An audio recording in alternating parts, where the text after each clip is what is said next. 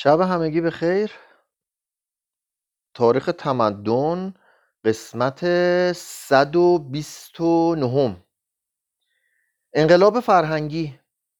آیا انقلاب صنعتی ژاپن مردم آن سرزمین را هم دگرگون کرده است؟ در این زمینه پاره تغییرات خارجی به چشم می‌خورد.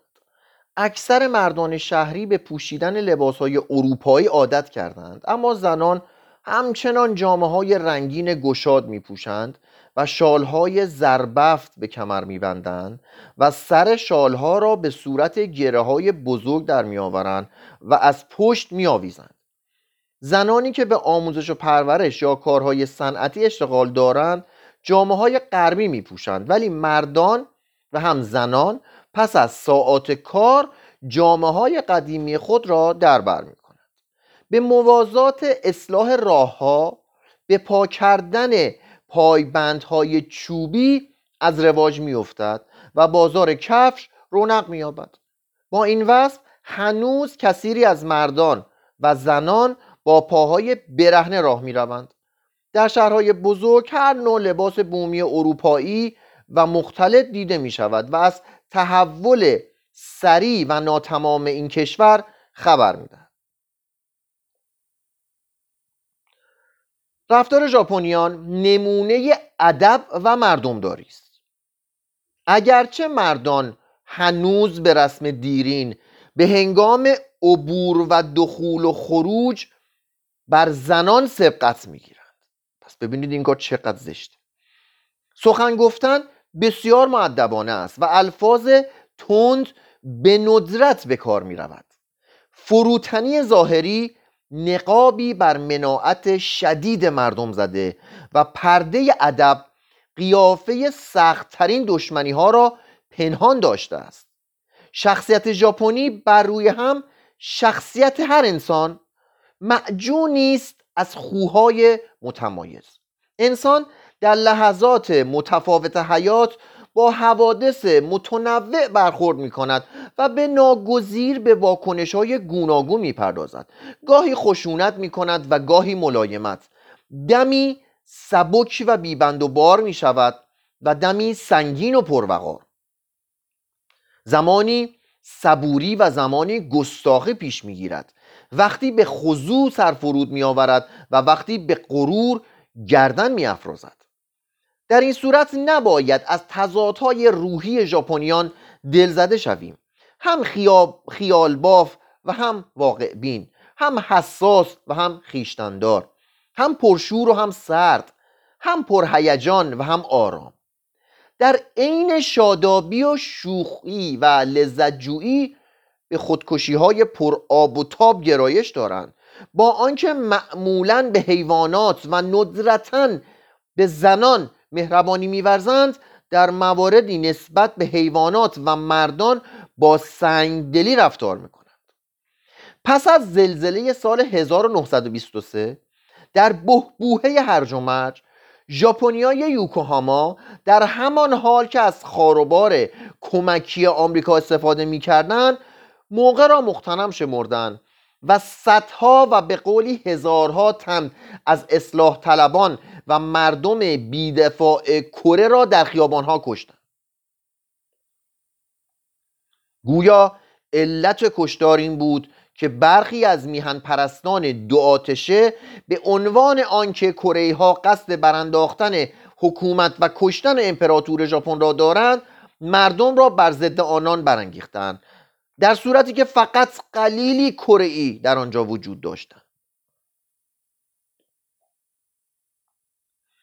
ژاپنی اصیل واجد سجایای جنگجویان است.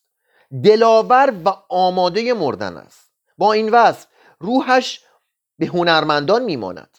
حساس و تأثیرپذیر و خوشزوق از خودنمایی برکنار. متین معتدل سایی کنجکاو سخت کوش وفادار و شکیباست. نیز باریکبین و خودکار. مانند بیشتر مردم کوته بالا زیرک و زرنگ است. هوشی زودیاب دارد. در عالم فکر چندان مبتکر و خلاق نیست زیرا به سهولت با مقتضیات سازگار می شود و در پهنه کردار از خود قابلیت نشان می‌دهد. شخصیت ژاپنی مرکب است از نشاط و نخوت فرانسوی شهامت و احتیاط انگلیسی گرمی و هنردوستی ایتالیایی پشتکار و کاسب معابی آمریکایی و حساسیت و زیرکی یهودی. تماس با مغرب زمین از جهاتی در اخلاق ژاپنی مؤثر افتاده است. هرچند که سنت درستکاری اساسا هنوز برقرار است هر می نویسد در جاهایی به سر برده ام که در طی صدها سال در صحنه در صحنه هیچ گونه دزدی نبوده است. زندان نوبنیاد میجی خالی و بیفایده مانده است. دموکراسی و رقابت بازرگانی کنونی با خود پول دوستی و سختدلی و دسیسه بازی را هم به ژاپن آورده است.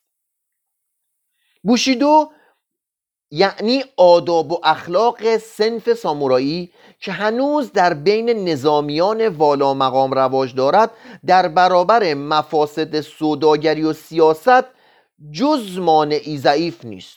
با وجود متانت و قانون دوستی مردم متعارف تروریسم شایع شده است.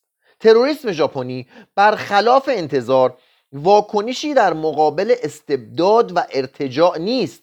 بلکه وسیله تقویت میهن پرستی پرخاشگر ژاپن است. بیش از چهل سال است که انجمن اجدهای سیاه به رهبری تویاما برای برانگیختن کارگزاران حکومت ژاپن به فتح کرو منچوری دست به آدمکشی زده و این فن شریف را در خدمت سیاست گمارده است. اجدهای سیاه نامی است که چینیان به رود آمور دادند این رود منچوری را از سیبری جدا می کند ژاپنیان کشتن را جانشین خوبی برای تبعید می دانند هرج و مرج اخلاقی که با تحول عمیق بنیاد اقتصادی جامعه ملازمت دارد ژاپن را نیز مانند قبل فرا گرفته است. جنگ ابدی نسل ها تقیان جوانان تندرو بر نسل احتیاطکار سال خورده در سایه رشد دستگاه صنعتی جدید و ضعف ایمان دینی شدت یافته است. غلبه زندگی شهری بر حیات روستایی و استقلال و اعتبار فرد و سست شدن خانواده اقتدارات پدران را از میان برده و آداب و اخلاق کهنسال را محکوم قضاوت شتابامیز جوانان کرده است. دیگر در شهرهای بزرگ زناشویی جوانان به اراده پدران و مادران صورت نمی‌گیرد و زن و شوهر جوان برخلاف پیش در خانه پدر شوهر سکونت نمی‌گیرند بلکه برای خود خانه یا آپارتمان مستقلی فراهم میآورند. بست سریع صنعت زنان را از امور خانگی به کارهای صنعتی کشانیده است. ژاپن در عرصه طلاق به ایالات متحده آمریکا رسیده است. طلاق ژاپنی بسیار ساده است. کافی است که زن و شوهر دفتری را امضا کنند و فقط معادل یک دهم دلار بپردازند و جدا شوند. متعگیری غیر قانونی به شمار آمده است. ولی کسانی که می توانند قانون را نادیده گیرند هنوز عملا از وجود متعه بهرهمند می شوند متعه مثلا زن سیغه ای میشه. در ژاپن نیز مانند همه جا ماشین و ببخشید. در ژاپن نیز مانند همه جا ماشین دشمن روحانیان است. آثار اسپنسر و استوارت میل به همراهی صناعت انگلیسی به ژاپن رفت و ناگهان به سلطه فلسفه کنفسیوس پایان داد. در 1905 چمبرلین اظهار داشت به وضوح می‌توان دید که نسل امروزی مدرسه رو هواخواه ولتر است. علم که در عصر جدید همواره با صنعت ملازمت دارد در ژاپن سخت اهمیت یافته و موجد گروهی از دانشمندان فداکار و بسیار بزرگ شده است. پیش از 1853 علوم ژاپنی از چین و کره اقتباس می‌شد. در سال 604 میلادی یک روحانی کره گاه شماری قدیم ژاپن را که مبتنی بر حرکات قمر بود بر اساس سال شمسی استوار کرد. در 680 ژاپنیان از روی گاه شماری چینی تغییراتی در تقویم خود دادند و از آن زمان به این سو مانند چینیان نام سلطان و سال سلطنت او را وسیله تعیین حوادث شمردند. تقویم اروپایی گیرگوری از 1873 به ژاپن راه یافت.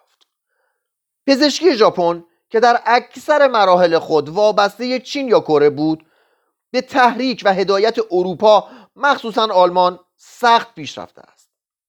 تاکامینه داروی آدرنالین را کشف کرد و درباره ویتامین ها تحقیق کرد.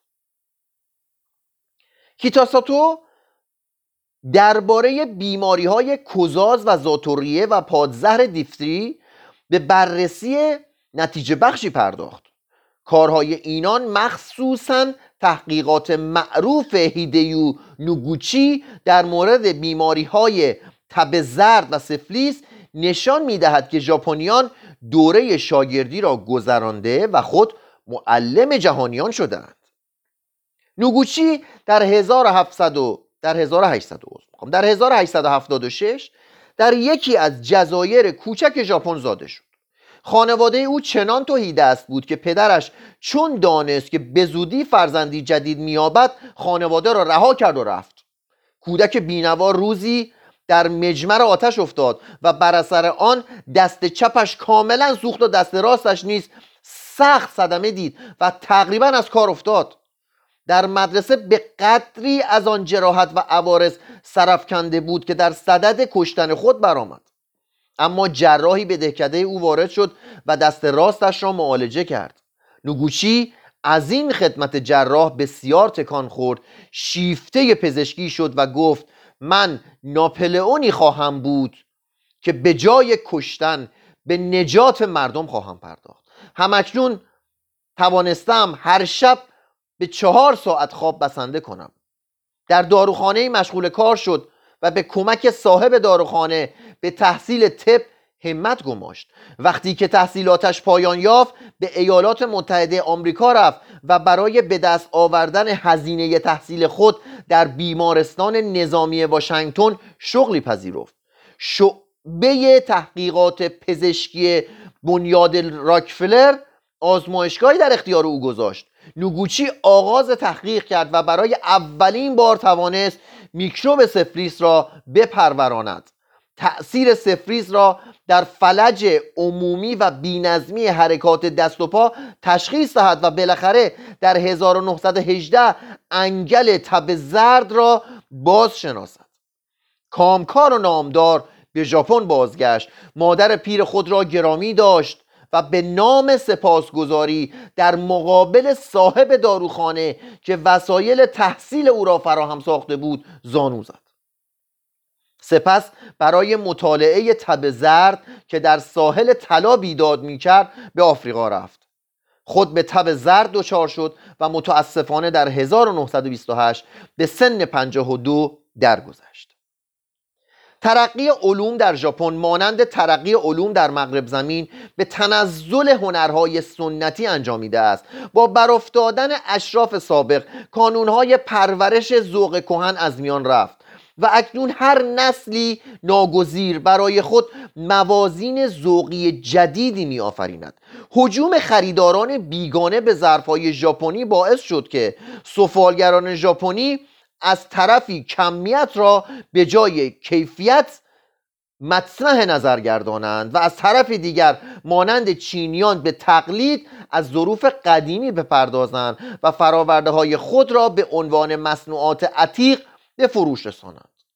پس از رخنه کردن غربیان در ژاپن تنها کلویزونه بود که از پیشرفت باز نماند. هرج و مرج ناشی از تبدیل صنایع دستی به صنایع ماشینی و نفوذ ذوق و سلیقه بیگانه و قدرت و ثروت تمدن جدید مبانی ادراک زیبایی و ذوق ژاپنیان را بر هم زده ژاپن که اکنون شمشیر را برگزیده است احتمالا به سرنوشت روم دچار خواهد آمد. در هنر مقلد خواهد شد ولی در جنگ و کشورداری چیرگی خواهد ورزید. ناسیونالیسم افراطی اخیر ژاپنیان را به فکر احیای صور و سبکهای قدیم خود انداخته مدت یک نسل است که حیات عقلی امپراتوری جدید ژاپن مطابق شیوه های غربی جریان دارد. واجه های اروپایی به زبان ژاپنی راه یافتند. روزنامه ها به سبک غربی در آمدند و مدارسی نظیر مدارس آمریکا برپا شده است. ژاپن از جذب کرده است که در زدودن بیسوادی از همه کشورهای زمین, زمین پیش افتد و در این کار توفیق یافته است. در سال 1925 درست 99 دهم درصد کودکان ژاپنی به مدرسه می رفتن و در 1927 93 درصد مردم خواندن می توانستند دانشجویان با شوری دینی به علوم جدید دل دادند و صدها تن از آنان در راه علم سلامت خود را باختند. دولت برای رونق دادن به هر گونه ورزش و بازی از کشتی جوجیتسو یعنی فن ملایم تا بازی بیسبال کوشیده است. آموزش و پرورش ژاپنی بیش از تعلیم و تربیت اکثر کشورهای اروپایی از دین و نظارت اهل دین دور شده است. پنج دانشگاه سلطنتی و چهل و یک دانشگاه دیگر به وجود آمده و هزاران دانشجوی مشتاق را گرد آورده اند. در سال 1931 دانشگاه سلطنتی توکیو 8064 دانشجو و دانشگاه کیوتو 5552 دانشجو داشت. ادب ژاپنی در ربع آخر قرن 19 هم مقلد سبکای غربی بود. لیبرالیسم انگلیسی، واقع پردازی روسی، فردگرایی نیچه پسند آلمانی و پراگماتیسم آمریکایی به نوبت در ذهنهای درس خواندگان ژاپنی ولوله افکند. عاقبت ناسیونالیسم ژاپنی بار دیگر ظاهر شد و نویسندگان ژاپنی را به سبکها و موضوعات بومی کشانید. زن جوانی به نام ایچیو که بیش از 24 سال عمر نکرد در 1896 درگذشت. با تشریح احوال پریش, پریش زنان ژاپنی داستان نویسی ژاپنی را به سبک ادبی اروپایی طبیعت گرایی یا ناتورالیسم کشانید و نهزتی برپا داشت. در 1906 شاعری به نام توسون که با سندای که با سندای معلمی می‌کرد که در سندای می‌خوام. که در سندای معلمی می‌کرد داستان دراز هاکای یا پیمان شکنی را با نصری شاعرانه نوشت و سبک طبیعت گرایی را به اوج خود رسانید. قهرمان این داستان یک معلم است. پسری در خوردی به پدر قول می‌دهد که هرگز راز اصل خود را فاش نکند و هیچ کس نگوید که خانواده او از طبقه نجس یا اتا برخواسته است. پس درس می‌خواند معلم می‌شود و به منزلت اجتماعی می‌رسد و به دختری آراسته که از مراتب بالای جامعه است دل میبازد و از سر درستکاری او را از اصل خود آگاه میگرداند و سپس معشوق و موتن را ترک می‌کند و از ژاپن خارج می شود توسون با این داستان توانست مردم را تکان دهد و به رهانیدن طبقه اتا از مزلت برانگیزد. شعر ژاپنی باز پسین عاملی بود که به نفوذ غرب تمکین کرد. انواع شعری تانکا و هوکو اینا رو خوندیم قبلا. تا چهل سال پس از اعاده اقتدار امپراتور دوام آوردند ولی به تدریج بیروح و مصنوعی شدند.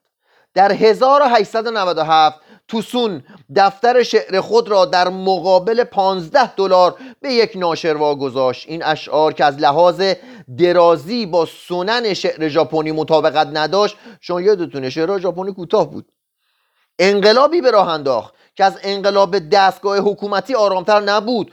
مردم که از لطایف شعر کهن به تنگ آمده بودند از اشعار توسون استقبال کردند و ناشر را به تمول رسانیدند. پس شاعران دیگر پی توسون را گرفتند و در نتیجه سلطه هزار ساله تانکا و حکو به پایان آمد با وجود ترقی شعر جدید هنوز هر ساله دربار ژاپن مسابقه دیرین شعر را برپا می‌دارد امپراتور موضوعی معین می کند و با سرودن چکامه ای درباره آن نمونه ای در برابر شاعران می نهد. پس از او ملکه نمونه ای به دست می دهد آنگاه 25 هزار ژاپنی مختلف الحال شعرهایی می سازند و به اداره شعر کاخ سلطنتی میفرستند. والاترین شعر, شعر... شعر شناسان ژاپن این اشعار را می‌خوانند و ده قطعه را برمیگزینند. این ده قطعه برای امپراتور و ملکه خوانده می شود و روز اول سال در جراید ژاپن انتشار می یابد این رسم رسمی ستایش انگیز است و اندیشه را لحظه ای از سوداگری و جنگ منصرف می کند و از این گذشته به اثبات می رساند که در بین پرشورترین ملت عصر حاضر هنوز ادب عاملی زنده است. فصل بعد امپراتوری جدید. ژاپن جدید. با وجود ترقی سریع خود پا بر مبانی متزلزلی دارد. جمعیت آن که در عهد شوتوکوتایشی در حدود سه میلیون بود در عصر هیدیوشی ببخشید درست سه میلیون یک میلیون هفتصد و در زمان یوشیمونه به سی میلیون و در پایان سلطنت میجی یعنی در 1912 به پنج میلیون و پانصد هزار رسید. جمعیت امپراتوری ژاپن یعنی ژاپن و کره و فرموسا و برخی از مستملکات کوچک آن در 1934 به 80 میلیون بالغ بود. اگر ژاپن بتواند مردم منچوری را رام کند آن وقت برای صلح و جنگ 110 میلیون تن در اختیار خواهد داشت. چون تکثیر سالانه ژاپنیان در حدود یک میلیون است و افزایش جمعیت ایالات متحده آمریکا رو به توقف گذاشته احتمالاً به زودی این دو کشور از لحاظ جمعیت برابر خواهند شد. به این ترتیب جمعیت ژاپن در مدت یک قرن دو برابر شده و مشکلات فراوانی برای این کشور کوهستانی که زمینهای قابل کشت فراوان ندارد به بار آورده است. جمعیتی برابر نصف جمعیت ایالات متحده آمریکا باید در خاکی که بیش از یک بیستم خاک ایالات متحده نیست زندگی کنند. ژاپن برای تأمین معاش خود به تولید صنعتی گراییده است. ولی متاسفانه از حیث مواد معدنی و سوختنی که برای صنایع ضرورت دارند فقیر است. می‌توان از رودهای کوهستانی نیروی برق به دست آورد. اما این منابع حتی اگر مورد استفاده کامل قرار گیرند بیش از یک سلس نیروی برق کنونی نخواهند افزود. و بنابراین برای آینده ژاپن کافی نخواهد بود. در جزیره کیوشو و جزیره هوکایدو رگه های دورافتاده زغال سنگ یافت می شود و در جزیره ساخالین نفت موجود است. اما ژاپن از آهن که شالوده صنعت به شمار می رود تقریبا محروم است. از اینها بالاتر. در نتیجه پایین بودن سطح زندگی ژاپنیان تولید ژاپن همواره بیشتر از مصرف آن کشور است و کارخانه ها که روز به روز مجهزتر می شوند اضافه تولید فراوان دارند و اجبارا دنبال بازار فروش می گردند در چنین وضعی الزاما امپریالیسم پدید می آید امپریالیسم تلاش یک نظام اقتصادی است. امپریالیسم تلاش یک نظام اقتصادی است برای تسلط به وسیله عامل خود حکومت بر نواحی بیگانه ای که از لحاظ مواد و سوخت و بازار و سود نیازهای آن نظام اقتصادی را برآورده می کنند ژاپن در کجا می تواند نیازهای خود را برآورد؟ ژاپن نمی‌تواند به هند و چین یا هند و استرالیا یا فیلیپین چشم طمع بیاندازد. زیرا این سرزمین ها زیر سلطه دول غربی قرار دارند و قوانین گمرکی آنها به سود اربابان سفید پوست و به زیان ژاپن وضع شده است. اما در چین که همسایه ژاپن است وضع آنگونه نیست. از این رو ژاپن کشور چین را که نواحی گوناگون خود مخصوصا منچوری منابع غنی زغالسنگ و آهن و گندم و نفوسی فراوان برای کار و جنگ و مالیات پردازی دارد حصه مقسوم خود می‌داند. اما به چه حقی؟ به همان حقی که انگلیس هند و استرالیا را گرفته فرانسه هند و چین را رو بوده آلمان شانتونگ را ضبط کرده روسیه پورت آرتور را از آن خود شمرده و آمریکا فیلیپین را به خود بسته است.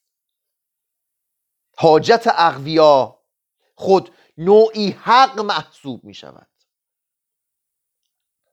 بخونمش بار دیگه. حاجت اقویا خود نوعی حق محسوب می شود. کشورگشایی بهانه لازم ندارد. فقط قدرت و فرصت می خواهد جهانی که بر تنازع بقای داروینی استوار است برای تحصیل موفقیت و به کار بردن هر گونه وسیله. ببخشید برای تحصیل موفقیت به کار بردن هر گونه وسیله را مشروع می شمارد جنگ جهانی اول و پس از آن بحرانهای اقتصادی بزرگ اروپا و آمریکا مجالی مناسب برای ژاپن فراهم آوردند. ژاپن در طی جنگ جهانی اول توانست مانند ایالات متحده آمریکا مقدار تولید خود را بالا ببرد زیرا بر بازارهای خارجی اروپا که در چنگال جنگ دست و پا می‌زدند تسلط یافت. بالاتر از این چون جنگ جهانی اروپا را ناتوان ساخت دست ژاپن کمابیش در شرق باز شد. پس در 1914 به شاتونگ حمله برد و در سال بعد چین را با مطالبات 21 گانه خود زیر فشار گذاشت. بیگمان اگر این مطالبات تحقق می یافت چین به صورت مستعمره خاص ژاپن در می آمد قسمت اول این مطالبات ایجاب می کند که چین تسلط ژاپن را بر شانتونگ به رسمیت شناسد.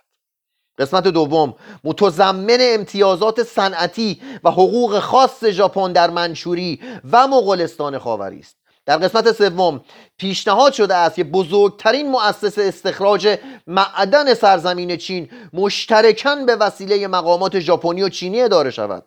قسمت چهارم تلاش ایالات متحده آمریکا را برای ایجاد یک مرکز زغالگیری در نزدیک فوچو خونسا می کند و از چین می خواهد که هیچ جزیره یا بندر یا لنگرگاهی را در اختیار دولت سالسی قرار ندهد.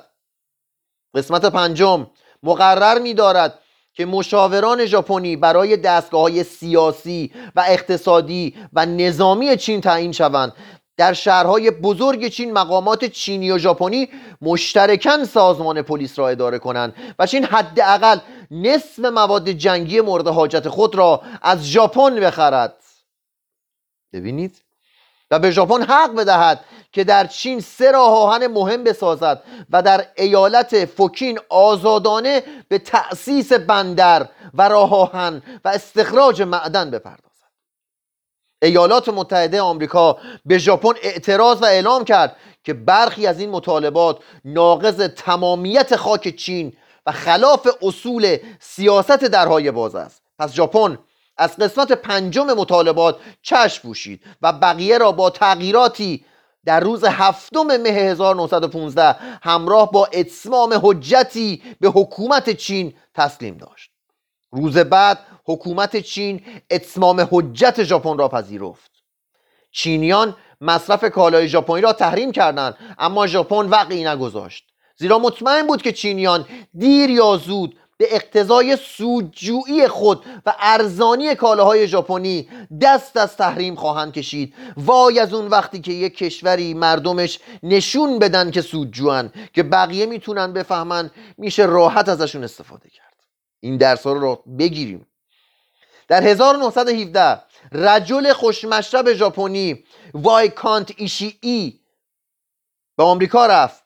و وضع ژاپن را برای مردم آمریکا شرح داد و رابرت لنسینگ وزیر امور خارجه آمریکا را راضی کرد که با ژاپن ای ببندد و بپذیرد که ژاپن در چین مخصوصا در قسمتی که مجاور مستملکات آن است منافع خاصی دارد. در 1922 هیوز وزیر امور خارجه ایالات متحده آمریکا در کنفرانس واشنگتن نمایندگان ژاپن را موافق گردانید که آن کشور اصل سیاست درهای باز را در مورد چین به رسمیت بشناسد و نیروی دریایی خود را تنها به 60 درصد نیروی دریایی انگلیس یا آمریکا برساند.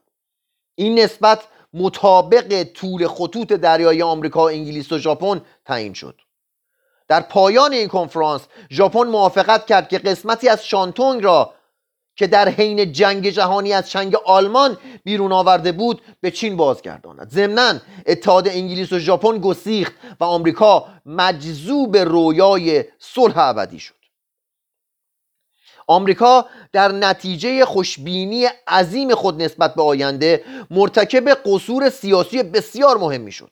تئودور روزولت رئیس جمهور آمریکا که آمریکاییان سواحل اقیانوس کبیر را از مهاجرت مداوم ژاپنیان به کالیفرنیا کالیفرنیا ناراحت یافت با حسن نیتی که در پس ظاهر پرجوش و خروش خود داشت در 1907 با ژاپن پیمانی بست و ژاپن را متعهد گردانید که از مهاجرت کارگران خود به ایالات متحده جلوگیری کند.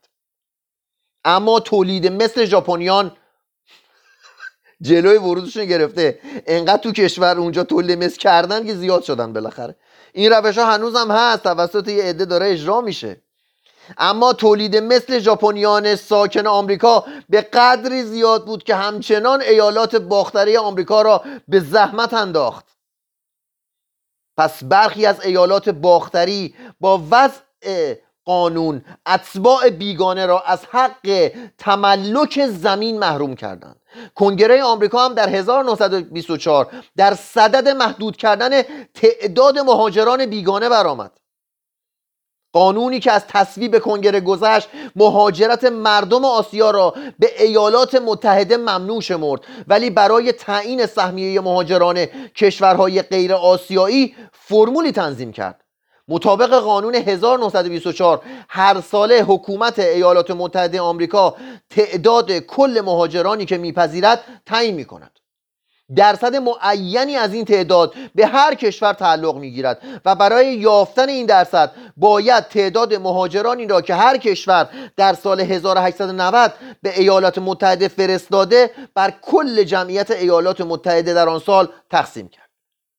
این تفکیک نژادی ضرورتی نداشت زیرا فرمول کنگره چنان بود که اگر بی تبعیض در مورد همه قاره ها یا نجات ها به کار بسته می‌شد باز می توانست راه را بر مهاجران آسیایی ببندد.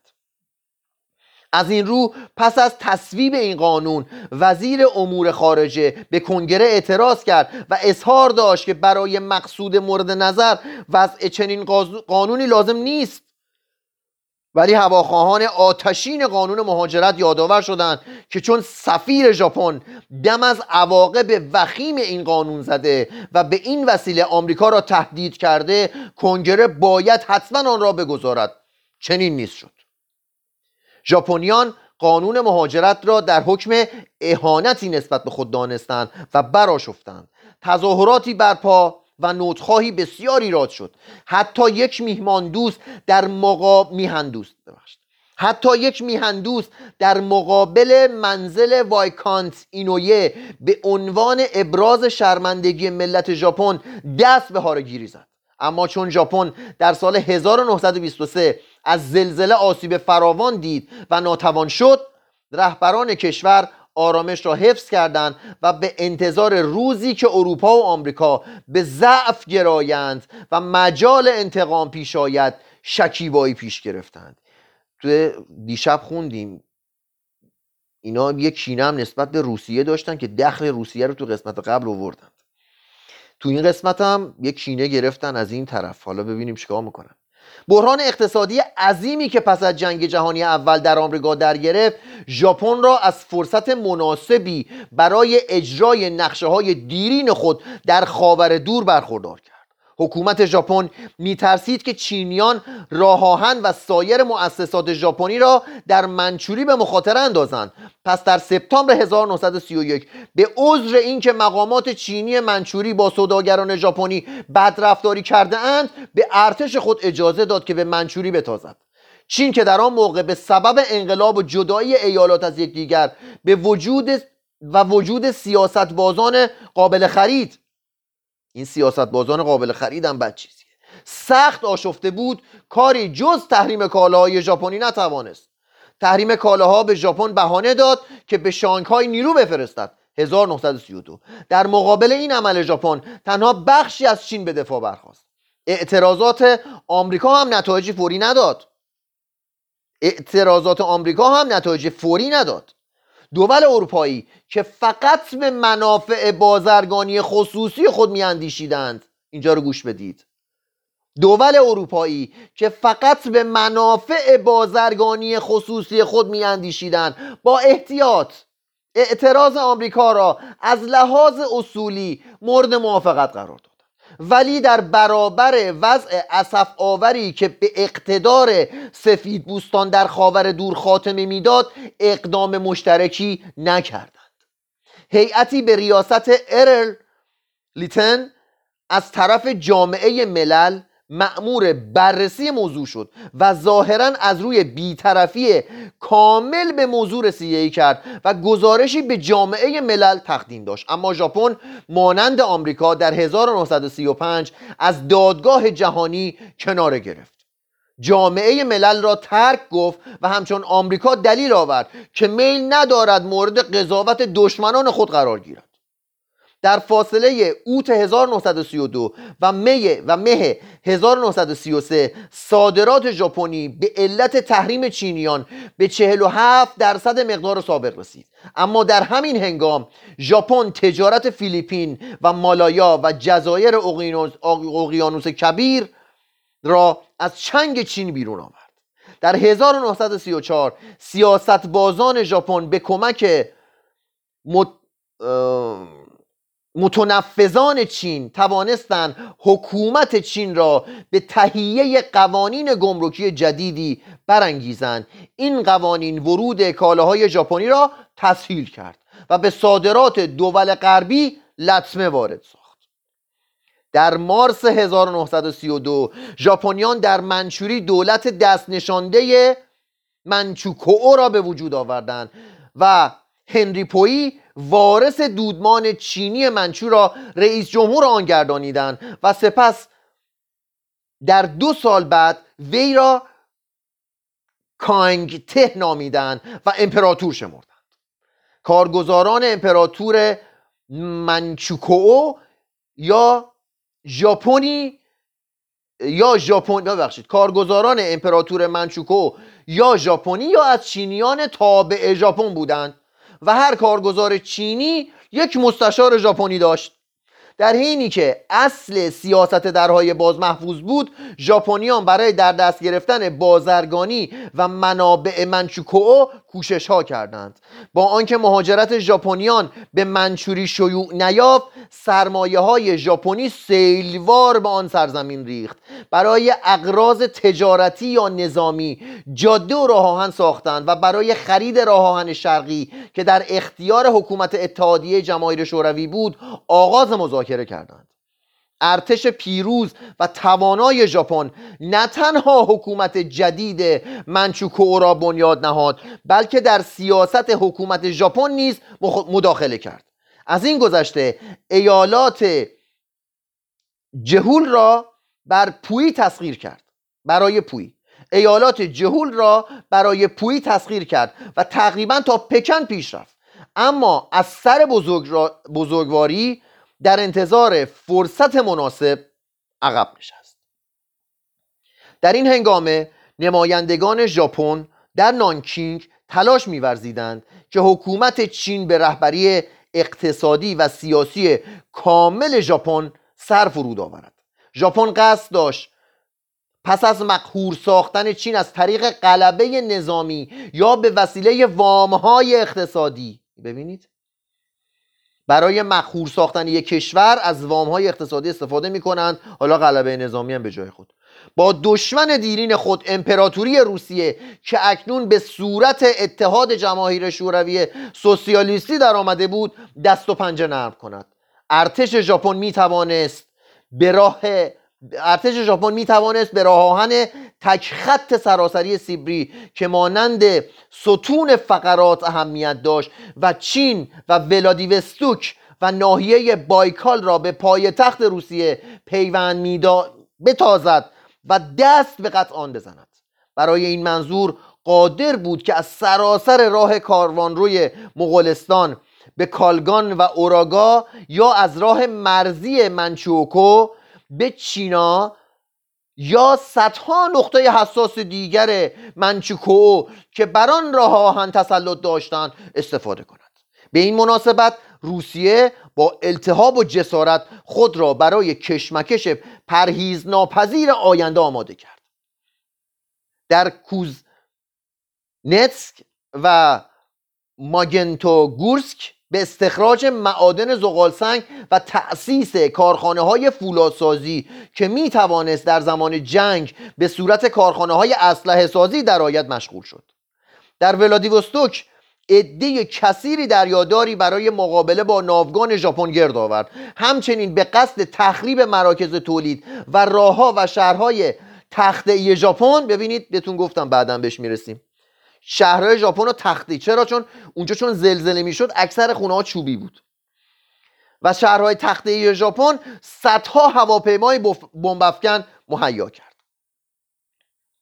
در پشت این صحنه ناخجسته های اروپایی که رام و سربزیر شده اند قرار دارند.